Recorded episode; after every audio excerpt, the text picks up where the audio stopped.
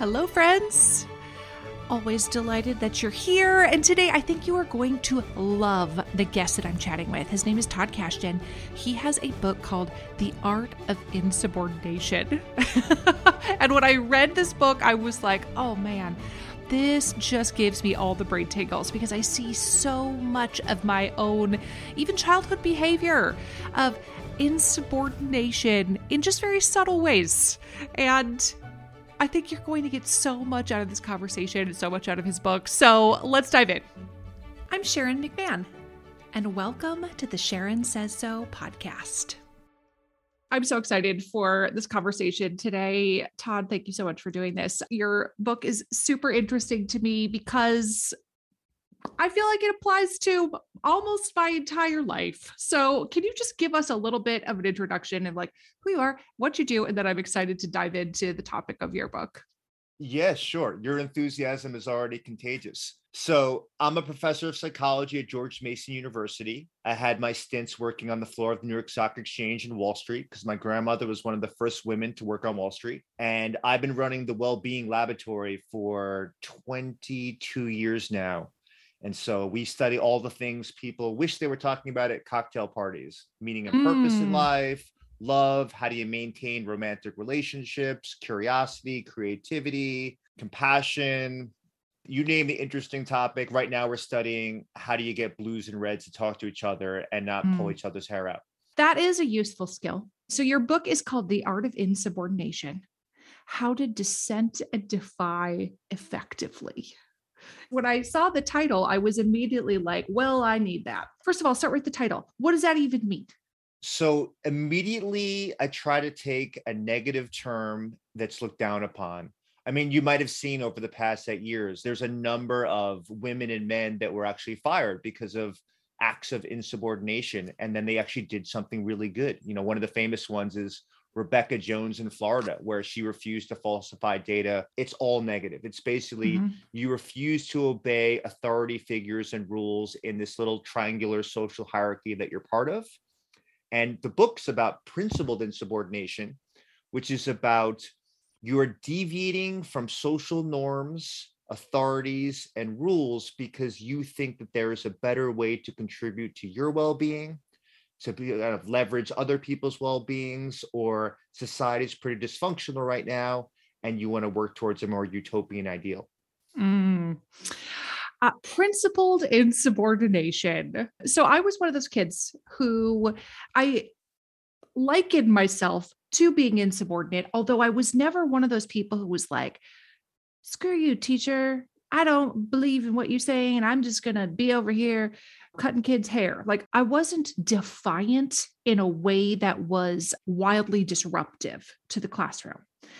But I did frequently throughout my entire life, this persists today, just do something different than what was asked. I'll give you one great example. Second grade, I was always the kid who finished all my work first. And then what we were supposed to do if we finished our work early was we were supposed to work in a workbook that was called Seat Work. And it was a workbook that had absolutely frivolous activities. At the time, I was like, this is frivolous.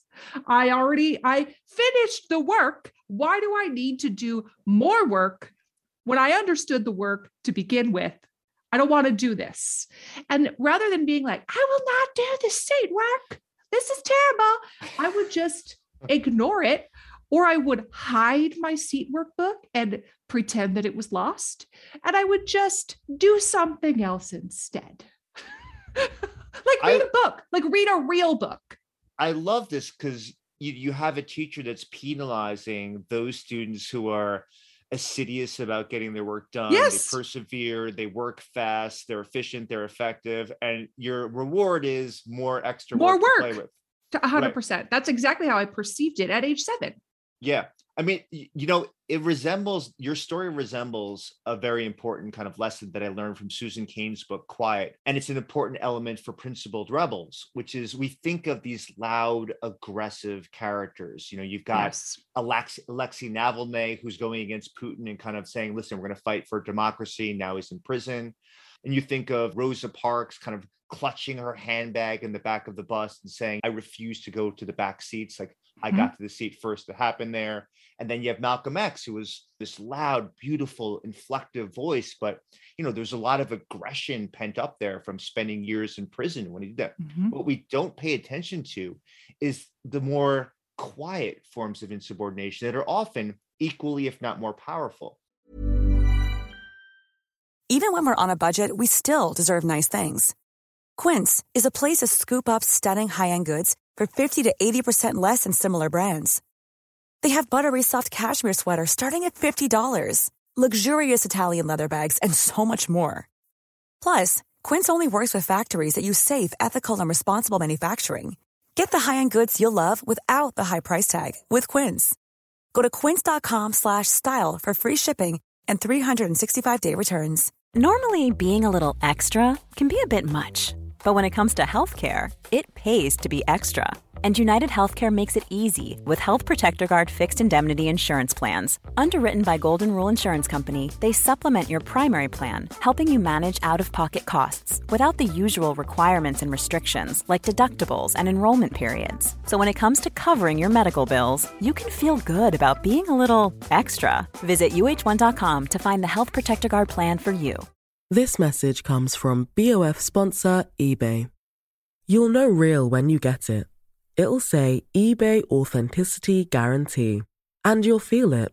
Maybe it's a head turning handbag, a watch that says it all, jewelry that makes you look like the gem, or sneakers and streetwear so fresh every step feels fly. eBay gets it. So look for the blue check mark next to that thing you love and be confident that every inch, stitch, sole, and logo is checked by experts. With eBay Authenticity Guarantee, you can trust that feeling of real is always in reach. Ensure your next purchase is the real deal. Visit eBay.com for terms. The idea that it's in some cases important to dissent and defy effectively. Can you identify some areas where you think, like, yeah, that's actually, that would be an important place to dissent or an important way or important thing to be defiant on? It's hard to think of an area where it doesn't. So let me go broad and then let's go concrete. So, at a broad level, you could think about this where having a single person that dissents from a group. Now, that could be your friends hanging out at dinner, making plans for a summer vacation together. It could be at a, at a you know organizational meeting where you're deciding kind of you know what your sales team is going to be doing, what your marketing plan is for the upcoming year. Super boring meeting. Or you're talking about uh, being in an educational system or the government or having a disagreement with someone. In every one of these domains, what we know is a single dissenter, while even if you don't agree with their views, what it does is it opens people's minds so that there are other possibilities than what the group has quickly grabbed onto and seized and frozen on us. So, one thing you have when you hang out with people that have a similar political orientation is there is a particular attitude to have towards senators of the other party, of people that hold hold the opposite view on climate change, have the opposite view on affirmative action, the opposite view on abortion, the opposite view on immigration. Now we won't have to get into all these controversial areas, but it's that you all agree. Now, mm-hmm. what happens, let's say you're hanging out with a bunch of people that are progressive and the topic's immigration. You might say to yourself, well, I don't know if we want everyone to be coming in and there should be no standards in terms of immigration. Now, that might make people bristle. And people might say, right away, they might actually kind of shoot some terms at you that you're xenophobic and that you're privileged and these typical terms that pop up that lack mm. nuance even if they argue and disagree with you, what happened is you opened up a portal. And Charlan Nemeth, this great professor in California, has shown that you often don't see change immediately. But what happens is there's a delayed sleeper effect that over time that you've got people just got in their heads a little bit. Little Todd goes onto their shoulder, which says, you know what? Would I want someone with a criminal record to come in? Hmm, like, you know what? I should be more invested in criminal justice reform. So maybe they don't change their view on immigration, but they might change their view on an adjacent topic relevant to that. You've opened people's minds.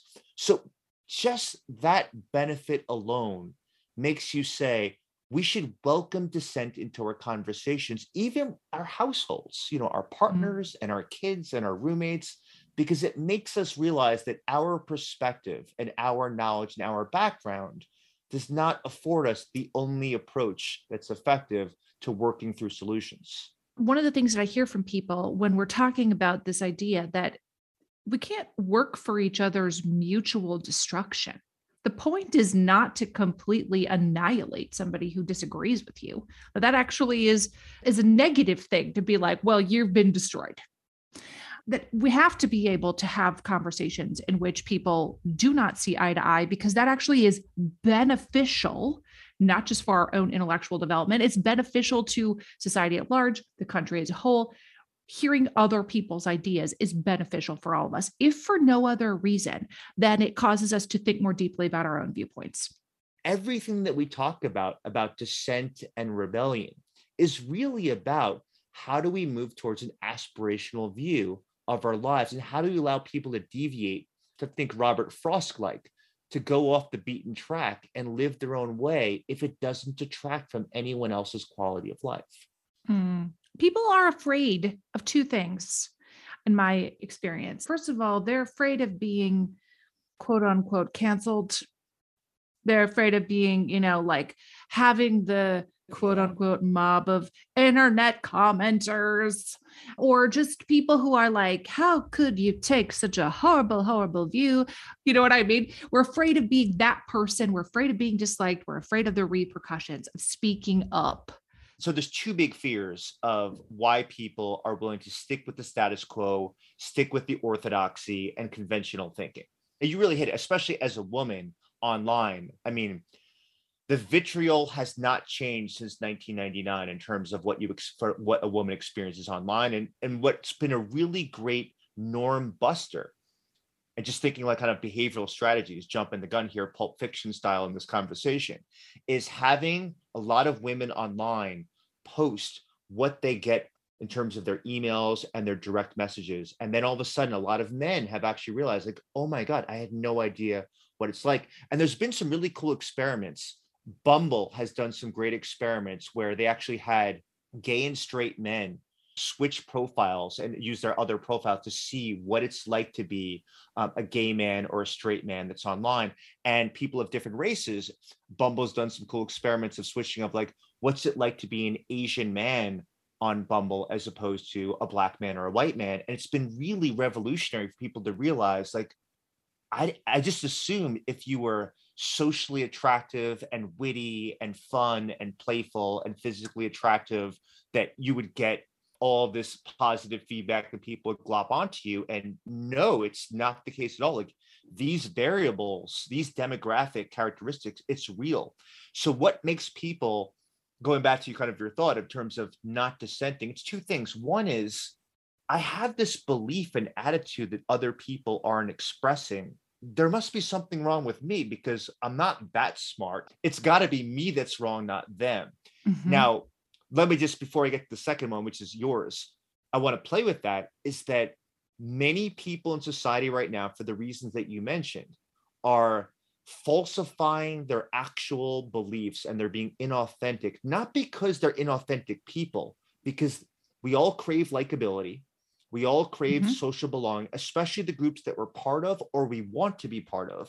And we all really want low stress lifestyles, even though we know discomfort is actually the path to growing as a person. Life is stressful enough as it is. We don't need people hating us online, which mm-hmm. gets the second part. When you are a dissenter in a group, it's the dissenter's paradox. In the short term, you destabilize other people. You mm-hmm. interfere with cohesion, interfere with harmony, interfere with positivity. People don't like that. Mm-hmm. So you're going to be rejected you're going to be ostracized, you're going to be negatively evaluated, and people aren't going to invite you to as many lunches as you were before. And knowing that stops people in their tracks. Yeah. What I really why like do I want that about, though? Yeah, is that you have to expand the time horizon and realize is that we celebrate the the one named heroes, Mandela, Galileo. We celebrate them because they won. They did the long the long game. We have to remember think to ourselves, how will I feel about this if I don't speak my piece six months from now, one year from now, when my kids ask me about it, when young people in my neighborhood ask me about it? And it's enough that self distancing is a strategy that helps you deal with the social persecution of being a dissenter. Want flexibility? Take yoga. Want flexibility with your health insurance? Check out United Healthcare Insurance Plans. Underwritten by Golden Rule Insurance Company, they offer flexible, budget friendly medical, dental, and vision coverage that may be right for you. More at uh1.com. We've all had those embarrassing moments where maybe you've taken your shoes off and you realize, like, oh no, oh no, that is not a good smell. Fortunately, Lume Whole Body Deodorant is making it so none of us ever have to worry about that again. Unlike certain other products, Lume is powered by mandelic acid to control odor in a new way. It delivers outrageous 72 hour odor control everywhere one might like to use it. In fact, it was patients' concerns about odor that originally inspired the OBGYN who invented Lume. Fast forward six years, and her game changing whole body deodorant now has over 300,000 five star reviews. And it works without using heavy perfumes that mask odor, which I really appreciate. Lume's starter pack is perfect for new customers. It comes with a solid stick deodorant, cream tube deodorant, which is my favorite, and two free products of your choice, like deodorant wipes or a mini body wash. It also has free shipping. And as a special offer for listeners, new customers get 15% off all Lume products with our exclusive code. And if you combine the 15% off with the already discounted starter pack, that's like 40% off their starter pack. So use code Sharon at lumedeodorant.com. That's L U M E D E O D O R A N T.com. Mother's Day is almost here. And I want to take just a quick second to appreciate not only my mom, all the moms out there, but anyone who has taken on the role of caregiver. You do everything for someone else. And now it's time to do something for yourself. And that includes starting with your skin. And I've been using our sponsor OneSkin's products for a while now. And I have to tell you, I am really enjoying them. They are very easy to incorporate into my skincare routine. I am really liking the eye cream.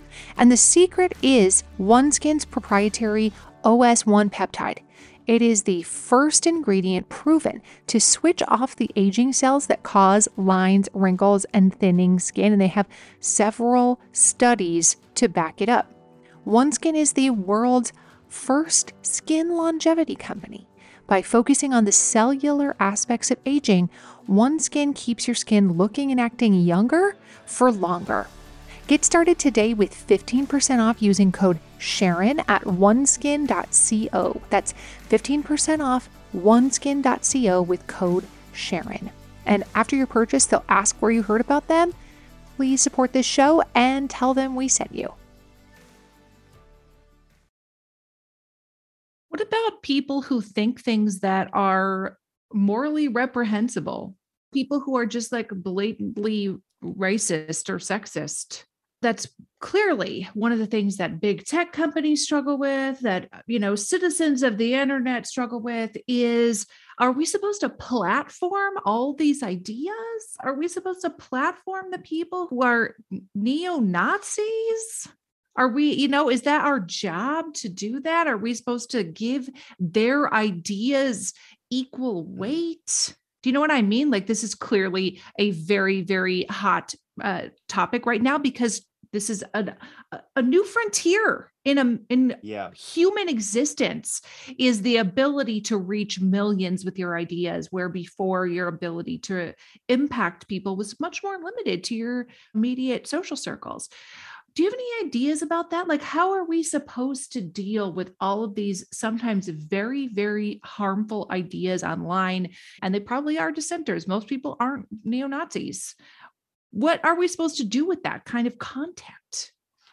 Yeah, it's a great question. So, I'm going to offer ideas. If I said I had the answers, you should assume I'm a snake oil salesman. There's a couple thoughts about this. One is we should not be providing recruitment avenues that are easily accessible to ideas that are interfering with the well being of other people. Now, one of the things about my definition of principal insubordination is right in the numerator of the equation is contribution, and that's to protect against psychopathy, sociopaths, and people that actually have these racist, sexist, homophobic, just extreme discriminatory belief systems mm-hmm, or mm-hmm. ideologies. Mm-hmm. So it's in there is that you're no longer in the realm of principled insubordination. I'm not talking about it's a rebellion because you're a small group of people who believe that, you know, people that are Jewish and people that are black should be exterminated.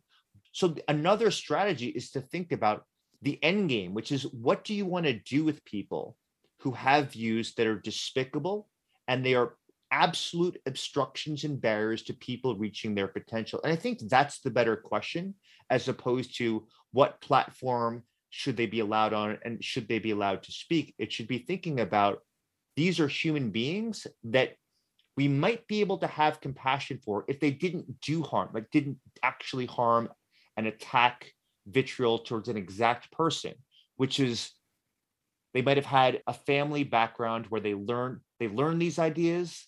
The way for them to fit in was to kind of mirror these ideas. They didn't receive a high level education, and let's can we find an opportunity to educate them? There was a great documentary about flat earthers that's on Netflix right now. I have nothing to do with it, so I make no profit off of this. And there's a, a black NASA engineer who's talking about flat earthers. There's a flat earther conference, and he's in a bar talking about flat earthers nearby. And he says, I have no disdain or even dislike for people that believe the earth is flat. I view them as the failings of the education system. We miss them. And it might be due to their parents, might be due to where they where they're from, but I'm going to say is that we have the ability in the modern world to educate anyone by giving people free CDs, free DVDs, whatever the technology is now, be access to a free website of like, here's information, here's to be trained about.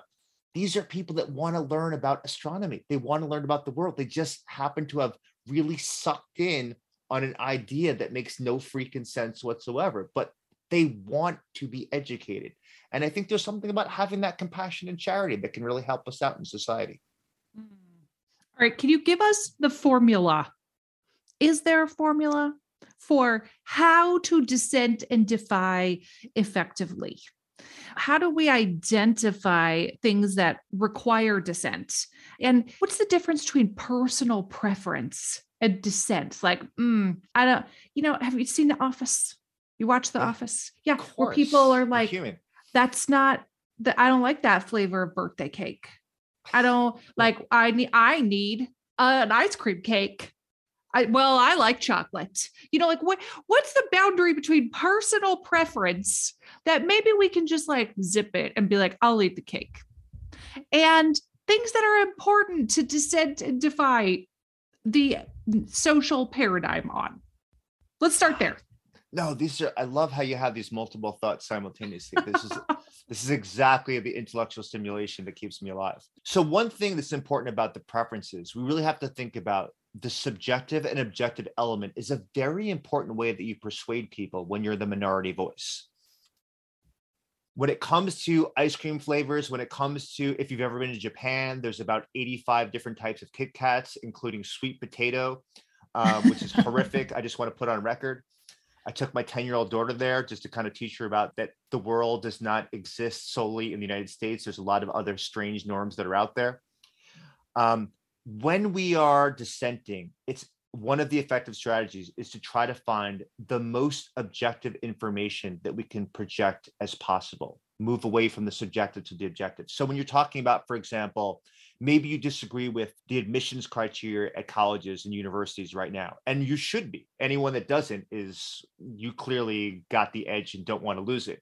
You're talking about the, the fact that I went to Cornell University, it is absolutely absurd that my three daughters have a better chance of getting in over someone else. Like, what does it have anything to do with me that I went there? I mean, I almost went to a different college. So I it was almost arbitrary.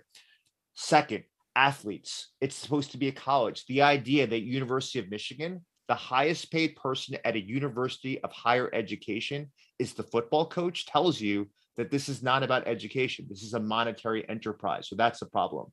And the third one is there is a history, a long history of that if you had the wrong demographics, you were basically flagged in some way of just looking for something in your essay that says, you know what, this Jewish guy in 1972 doesn't seem like they really understand leadership in their essay. And what they really meant was they didn't want a Jewish person coming into their university. And that was the reason.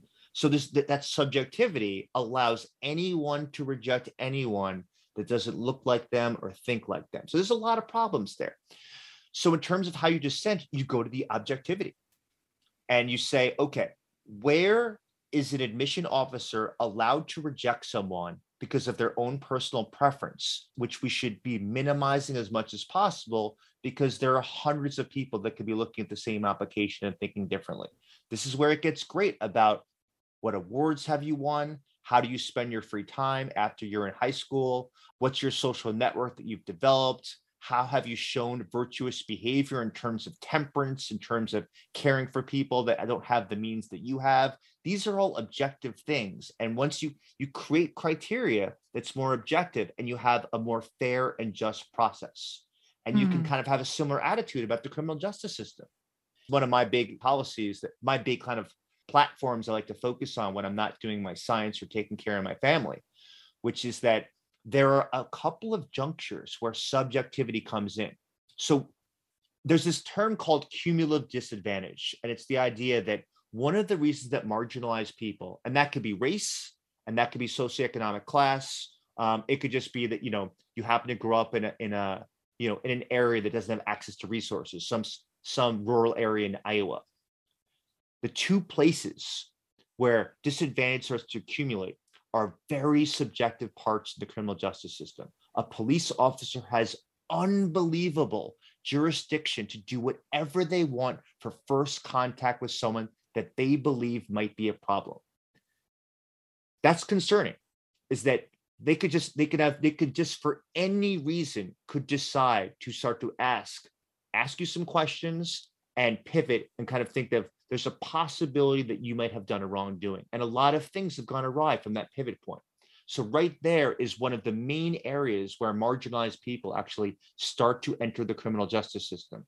The second one is a criminal prosecutor has great jurisdiction and great opportunity to go any way they want you to say, am I going to let you go or am I going to give you a plea a plea deal opportunity where you get a get out of jail free card? Now this isn't often talked about, but this is the greatest racial difference in mm-hmm. the entire criminal justice system is giving plea bargains. It sounds like a good thing, but it's actually not. It basically means is that you have the potential to have 20 years in jail, or you could do one year right now and we could just sign a deal and then we're done. And people that don't have financial means or social capital, they are so scared and they know they no, they don't know what the probability is of winning this wrongful accusation. They mm-hmm. choose the one year, which just seems so logical, and there's nobody there to help them. So, those two pieces right there, lots of subjectivity, get the objectivity as much as possible so we can reduce unnecessary harm to people. So, this is a really important element of actually selling dissent for whatever area that you're focusing on. Hi, friends, it's Sharon. If you enjoyed a recent episode with author and public theologian Esau McCaulley, then I have the perfect podcast recommendation for you. No Small Endeavor. Produced by Great Feeling Studios and PRX, No Small Endeavor is an acclaimed podcast series that explores what it means to live a good life. Each episode, host and award winning theologian Lee C. Camp brings you thoughtful conversations with artists, philosophers, politicians, and theologians like Hollywood legend Rob Reiner and civil rights hero Reverend James Lawson about what it means to find true happiness and flourish in our everyday life. So don't miss out. Follow No Small Endeavor on Apple Podcasts, Spotify, or wherever you're listening now. And tell them I sent you.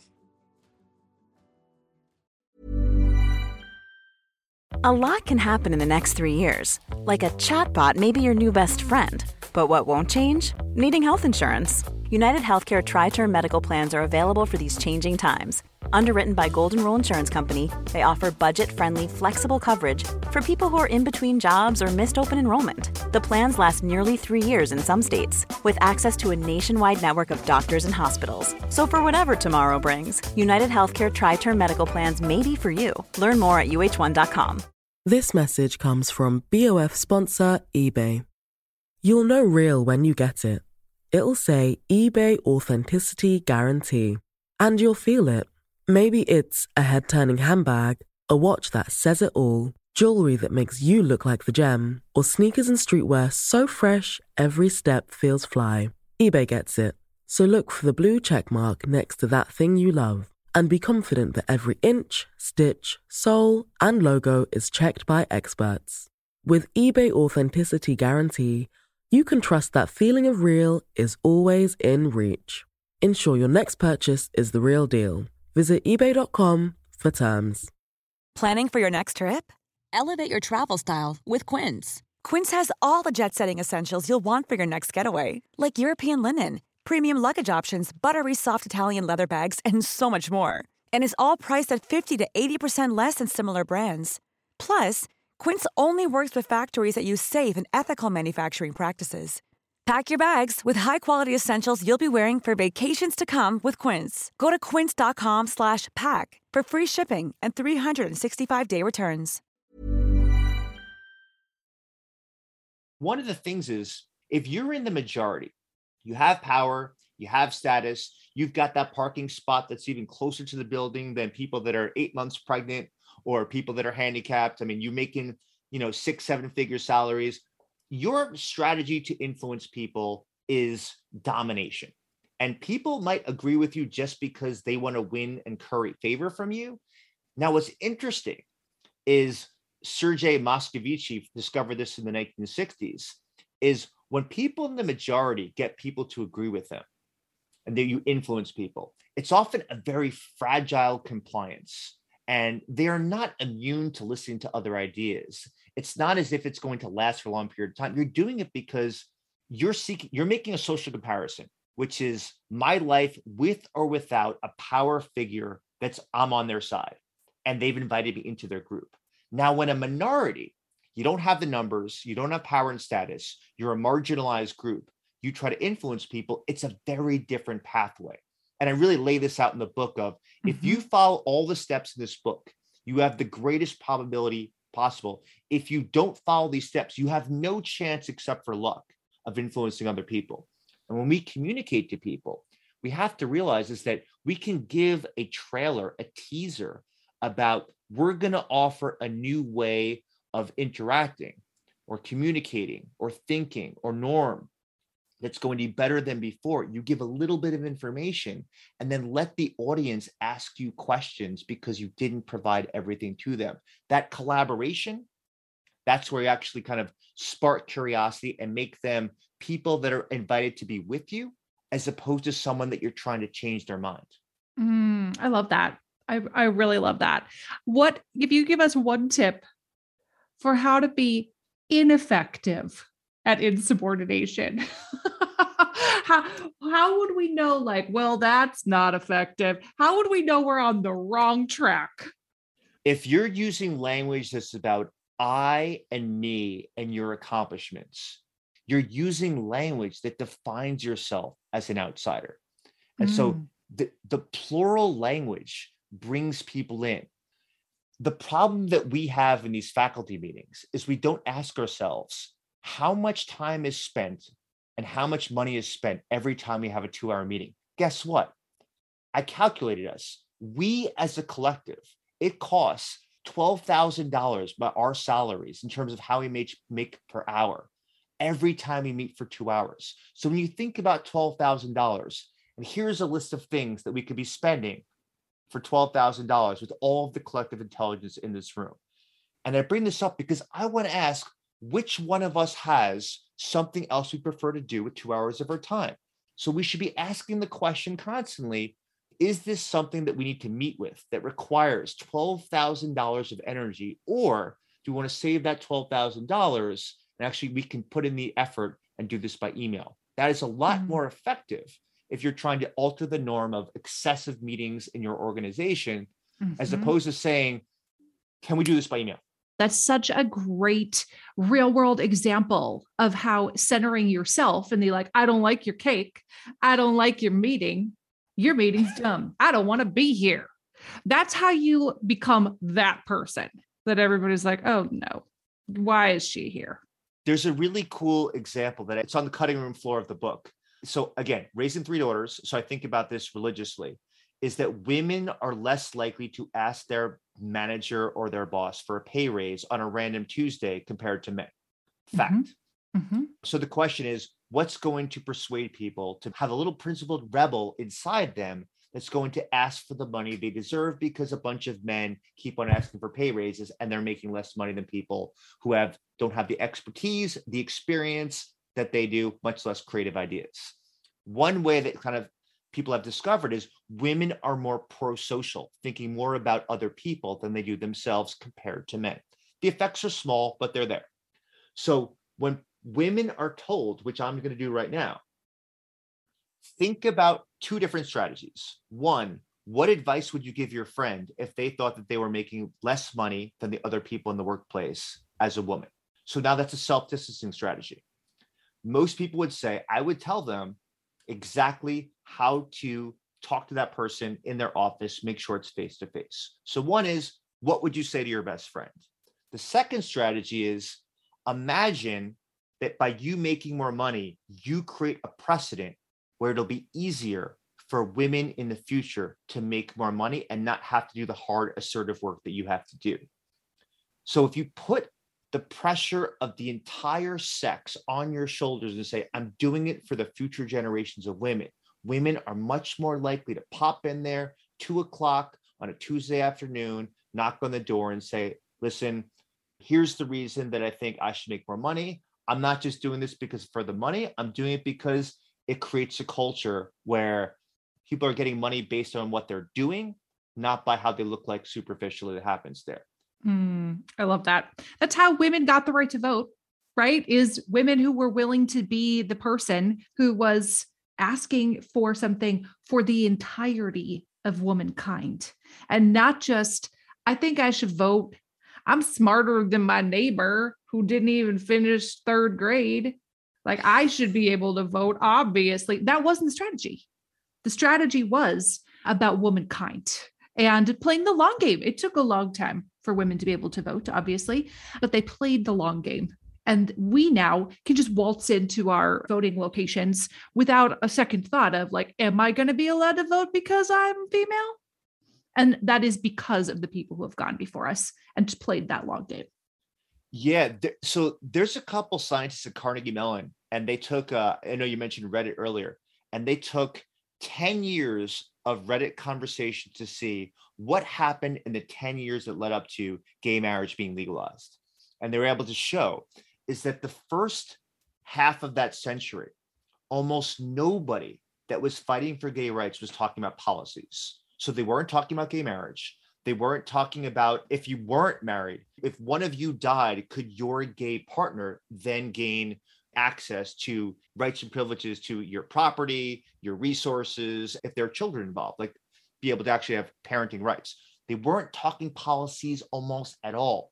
All they were talking about was fairness. And they were talking about the moral dimension of fairness and the moral judgment of disgust. Then they kind of had a switch and they focused on policies.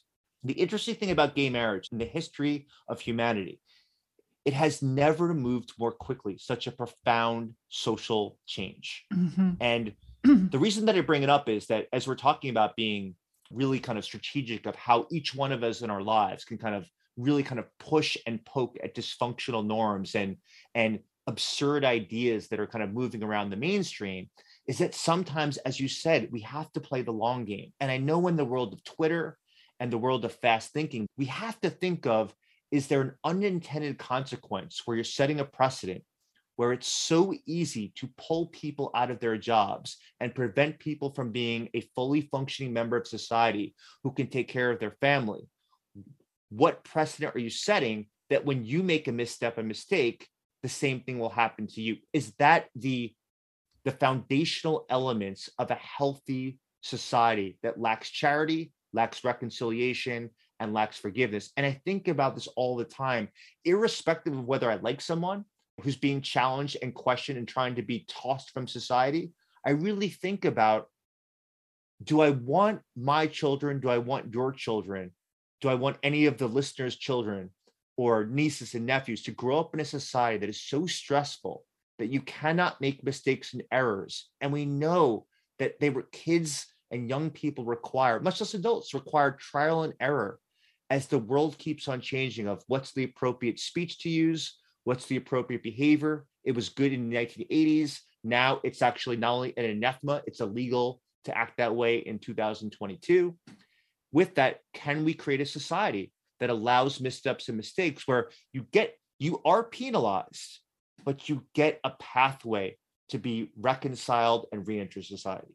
Would you want somebody who reads your book, The Art of Insubordination? What would be like, mm, it would just make your little heart sing if they took the following thing away what is it that you would love them to know or take away from your book? Well, that's got so many things. You know, there's one topic we haven't talked about, which is forming friendships and alliances, because the myth of the lone genius has to be remembered is that you can't make these creative contributions. You can't be a niche carver. That's when the name I gave it of someone that kind of takes a, a path that deviates from everyone else to live their own way. The people that decide, I want to be single forever. I don't want to have kids. Society tells you you're supposed to get married and you're supposed to have kids. Well, who says so? So, anyone that wants to be an innovator, a defender, a niche carver, the one thing that I want people to take away with is there is no courageous personality. It's really about two things. Can you sit with fear and can you make an approach move anyway? And it's just these moments. We get these choice points. We decide do I decide to make an approach move with my heart racing and my hand shaking because I know something did something that was inappropriate, it was wrong, it was unjust, and I'm going to squeak out some words, even though I feel like I can't even stand straight right now that happens there. Your whole life is a bunch of choice points. Do I approach or do I avoid? And what I want people to really hold on to is all courage is is 60 second bursts of doing something that you know is the right thing and the thing that is aligned with your values for 60 seconds and just squeak it out. And as you do those moments repeatedly, you will build up this muscle to be more courageous more regularly and more frequently. Mm, I love that too. I have a friend who's a, a, life coach, and she asked me about a year and a half ago, like, do you have a word for 2021? Like, what's your word? You know, how people have their, like, I want to focus on whatever, contentment. And I was like, I think my word for 2021 is courage. And she was like, oh no. do you know what happens when you focus on courage? And I said, Well, what? She said, You're going to be given a lot of opportunities to be courageous. and that might sound real good on paper of like i'm going to be courageous but in reality it's it's a tremendous number of opportunities to feel very afraid and do it anyway yeah there's another thing as well is um, a real appreciation of individual differences is mm-hmm. that you know when you listen to this conversation and you hear you're obviously high on bravery and then i'm high on unnecessary intellectual thinking is part of being a principled rebel is figuring out like what feels right in terms of your sources of meaning and your sources of pleasure that you want to invest in. Mm-hmm. and if you want to be obsessed with comic books and video games as an adult good on you. And if you decide that you don't want to live with your long-term romantic partner and you want to have separate houses because you like having your own space who says you're supposed to live with each other? And if it ends up being that you're the type of person that wants to live in a van and you want to go to place to place just get all you need is wi-fi and you're going to meet new people and strangers that's amazing like and i just want people to realize is that part of principled rebellion is not just about fighting big systems. It's also about Mhm. creating the niche that fits right for you, no matter what your parents told you, Mhm. no matter what your best friends are saying, and no matter what the people you respect are doing, because you're honoring your single scarce life. And you only get one. So true. This is really fun. I feel like we could probably chat for a super long time, but tell everybody where to follow you and where they should buy your book. So, I mean, the book's on Amazon and Barnes and Noble and everywhere else. Hopefully, it'll be in airports someday. The- the art of insubordination. Yeah, and if you follow me, Todd Kashdan, that's my website, that's my Twitter handle, that's my Instagram handle. My 15-year-old twins forced me to make some TikTok videos. Just be, be delicate, don't judge too much because it's it's because of them and it's I'm being forced. It's part of being a parent. Mhm. Is that your dream for your book? Is like someday it's going to be at an airport? My dream is that my kids would actually read the entire 200-page book. That would be that would be that would be the dream. Well, Todd, thank you so much. This is really fantastic. No, it's my pleasure. I love hanging out with you. Thank you so much for listening to the Sharon Says So podcast. I am truly grateful for you. And I'm wondering if you could do me a quick favor. Would you be willing to follow or subscribe to this podcast, or maybe leave me a rating or a review? Or if you're feeling extra generous, would you share this episode on your Instagram stories or with a friend? All of those things help podcasters out so much. This podcast was written and researched by Sharon McMahon and Heather Jackson. It was produced by Heather Jackson, edited and mixed by our audio producer Jenny Snyder, and hosted by me, Sharon McMahon. I'll see you next time.